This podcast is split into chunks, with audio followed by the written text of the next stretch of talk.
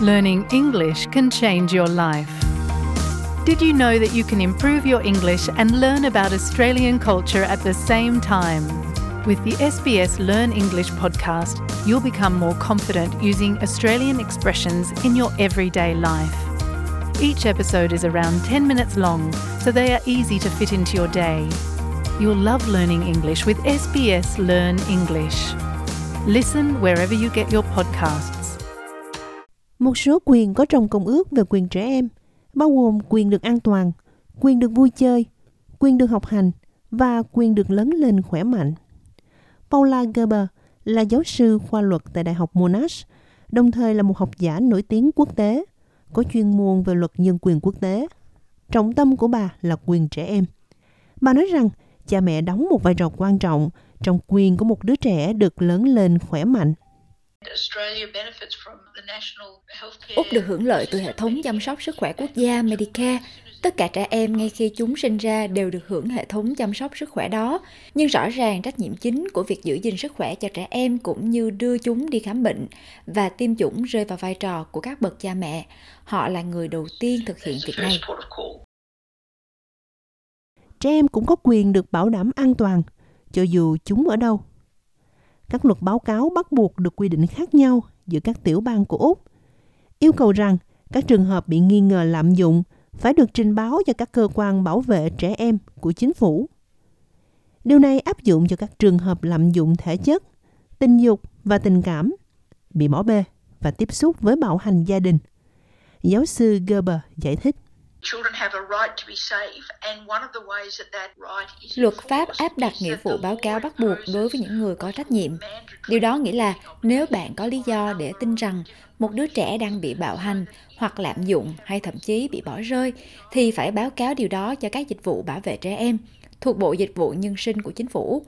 Những người có nghĩa vụ báo cáo bắt buộc đó gồm bác sĩ, y tá, giáo viên, cảnh sát, những người làm việc trong các tổ chức tôn giáo. Giáo sư Gerber cho biết, ở Úc, đến trường học là điều bắt buộc đối với trẻ em từ 6 đến 17 tuổi.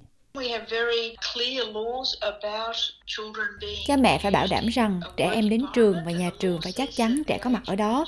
Vì vậy, các trường tiểu học phải kiểm tra việc đi học, thực hiện vai trò này hai lần một ngày.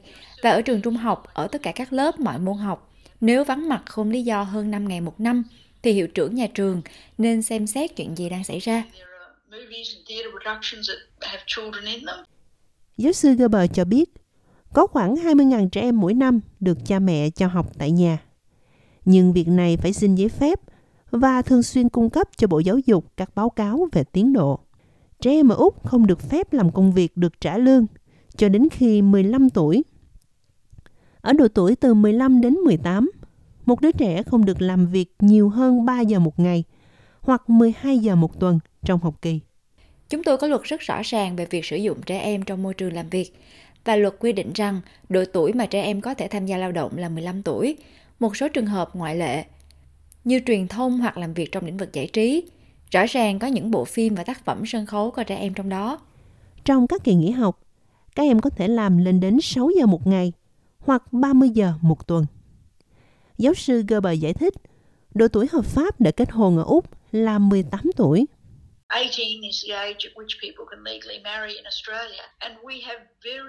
Úc có luật rất nghiêm ngặt về tảo hôn ở Úc, vì vậy có những hình phạt hình sự lên đến 9 năm nếu một đứa trẻ bị ép buộc phải kết hôn hoặc sắp đặt hôn nhân. Người vi phạm bị phạt tù lên đến 9 năm và lên đến 25 năm ngồi tù nếu một đứa trẻ bị đưa ra khỏi đất nước với mục đích kết hôn. Nếu hai người dưới 18 tuổi muốn kết hôn, thì phải được sự đồng ý của cha mẹ hai bên, cũng như được sự cho phép của tòa án. Tòa án sẽ chỉ cho phép trong những trường hợp ngoại lệ hoặc bất thường. Tiến sĩ Faith Gordon là phó giáo sư và phó trưởng khoa nghiên cứu tại khoa luật thuộc Đại học Quốc gia Úc. Bà cho biết, Úc đã ký Công ước Liên Hợp Quốc về quyền trẻ em vào năm 1990. Rất tiếc chúng tôi không đưa công ước vào khuôn khổ lập pháp trong nước vì nó là một hệ thống được liên bang hóa. Các tiểu bang và vùng lãnh thổ đều có các quy định pháp luật khác nhau liên quan đến bảo vệ trẻ em và công lý cho thanh thiếu niên. Giáo sư Gerber nói rằng Úc cần có các luật quy định rõ ràng hơn về quyền của trẻ em và các biện pháp bảo vệ mà chúng được hưởng.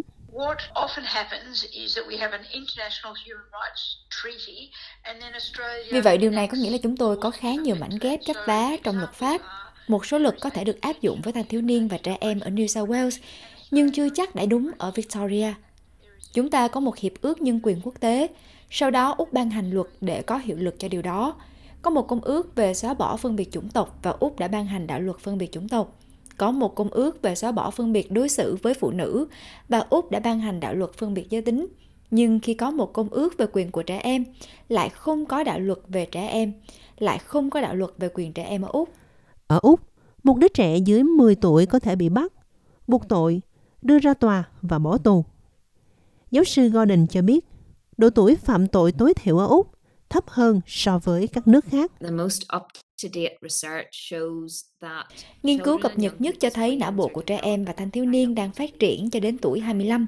Việc giam giữ một đứa trẻ phải chịu trách nhiệm hình sự chỉ mới 10 tuổi là không phù hợp. Và Liên Hiệp Quốc đã kêu gọi Úc nâng độ tuổi lên ít nhất là 14. Có rất nhiều sự hỗ trợ từ các nhà hoạt động, luật sư, xã hội dân sự để thực hiện động thái này. Giáo sư Gerber nói rằng, một vấn đề lớn khác là sự phổ biến quá mức của thanh niên thổ dân trong các nhà tù dành cho thanh thiếu niên và việc giam giữ người chưa vị thành niên.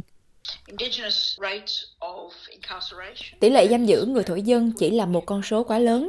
Vì vậy, thanh niên thổ dân, tức là 10 đến 17 tuổi, chiếm 6% trẻ em. Nhưng nếu bạn nhìn vào các trung tâm giam giữ thanh thiếu niên, các em chiếm 56% số người bị giam giữ. Giáo sư Gerber nói rằng, các chương trình chuyển hướng của tòa án hoạt động tốt, nhưng cần nhiều nguồn lực hơn. Giáo sư Gordon cho rằng, cần phải có nhiều nguồn cung ứng và hỗ trợ hơn nữa.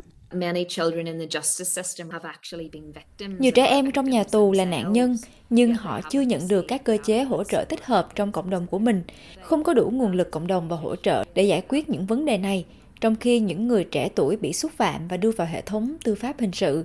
Việc này thực sự làm trầm trọng thêm nhiều vấn đề. Giáo sư Gordon cho biết, các trung tâm pháp lý cộng đồng cung cấp hỗ trợ quan trọng cho một số nhóm người. Có những trung tâm pháp lý cộng đồng cung cấp hỗ trợ tùy thuộc vào thu nhập của bạn, tư vấn pháp lý miễn phí. Cũng có những trung tâm pháp lý của thổ dân. Tôi nghĩ điều quan trọng là mọi người biết nơi họ có thể truy cập thông tin. Hiện có một hệ thống trợ giúp pháp lý ở Úc nếu mọi người có thể đăng ký để được hỗ trợ đầy đủ trong suốt quá trình ra tòa trước hệ thống tư pháp hình sự.